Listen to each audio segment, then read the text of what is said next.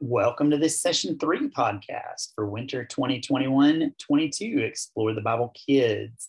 As always, we thank you for joining us as we continue our study in the book of Luke and guide kids to rejoice alongside the shepherds as they hear the glorious news of Jesus' birth. The Old Testament prophets are filled with promises related to the Messiah. As God had done many times in the Old Testament, he was doing now as well to ensure the prophecies of the Old Testament were fulfilled just like he promised. God used pagan leaders to set in motion his plan for Jesus to be born in Bethlehem.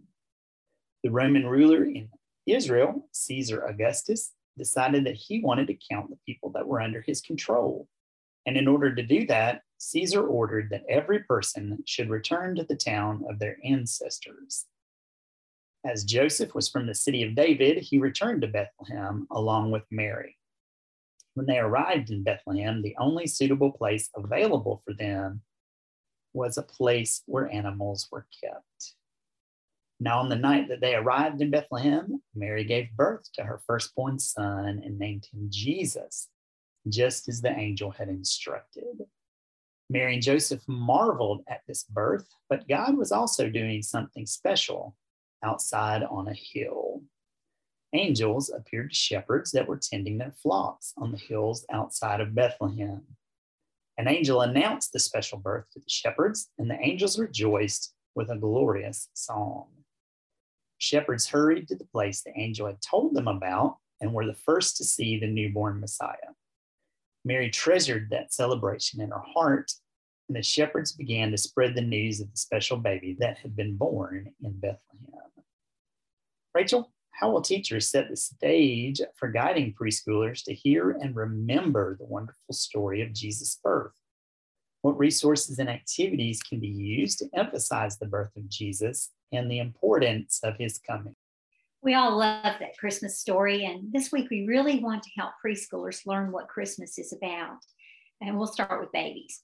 Teachers will give babies large plastic farm animals to pick up and move around. And using the toy sheep and making it sound gives teachers an easy lead in to telling babies about the shepherds watching over their sheep. So, a good sensory activity for preschoolers. And toddlers will have one just as well. Or one of the things that they'll get to do is to touch hay or straw. And this will be another link that teachers can use to help boys and girls think about the manger, the baby, the way that he was swaddled and wrapped and, and laid in that manger. Uh, teachers will guide toddlers to wrap a baby doll and lay it in a box of straw or hay. And again, we do want to remind teachers to be aware of allergies and make provisions for uh, substituting shredded paper or something like that to take the place of the, the hay. Preschoolers will get to use Bible Times dress up clothing to play out the Bible story. And this seems to be a popular activity during the holidays. But there will be some children who choose not to dress up, so they can have fun using manger scene figures and a Bible Times town scene to play out the story. So preschoolers of all ages week we'll see Christmas story pictures, hear songs, and say to that today's Bible verse from Luke 2:11. All right, excellent. So, Shelly, uh, how will kids learn that as promised by God through the prophets, Jesus, our Savior and Lord, was born in Bethlehem? Well, Tim, younger kids will have a creative activity using different colored pony beads. Kids will string some specific colors on a chenille stem, and the leader will explain why that color represents a particular Bible person from today's story. So, for example, the purple bead, purple is for Caesar, the leader who counted the people. At the end, they'll have a whole little collection of different color beads and re- to remember all the different people in the story. So, leaders will help kids secure the beaded chenille stems as a bracelet on one of their wrists as a reminder that Jesus, our Savior, was born in Bethlehem. Our more active learners can play a game of Save Me Tag, which is a variation of Blob Tag. As kids avoid being tagged by it, they can link elbows with the child designated as the Savior and be safe. The goal of the game is to have everyone linked to the Savior and no one left to be tagged by it. This game is a fun, active way to help kids recall why Jesus came to be our Savior We did not need to be saved from it in a game of tag. Our problem is much greater. We needed to be saved from our sin. This is a great time to review the gospel using the printable provided in your materials. Older kids will play a matching game using the giant game floor mat. Leaders will write a series of provided prompts onto individual pieces of paper and slide those inside the game mat. Kids will form teams and take turns pulling two sheets of paper from the mat, trying to make a match. An example would be Mary, and she is matched with the paper that says the mother of Jesus. The game concludes by reviewing this week's text truth.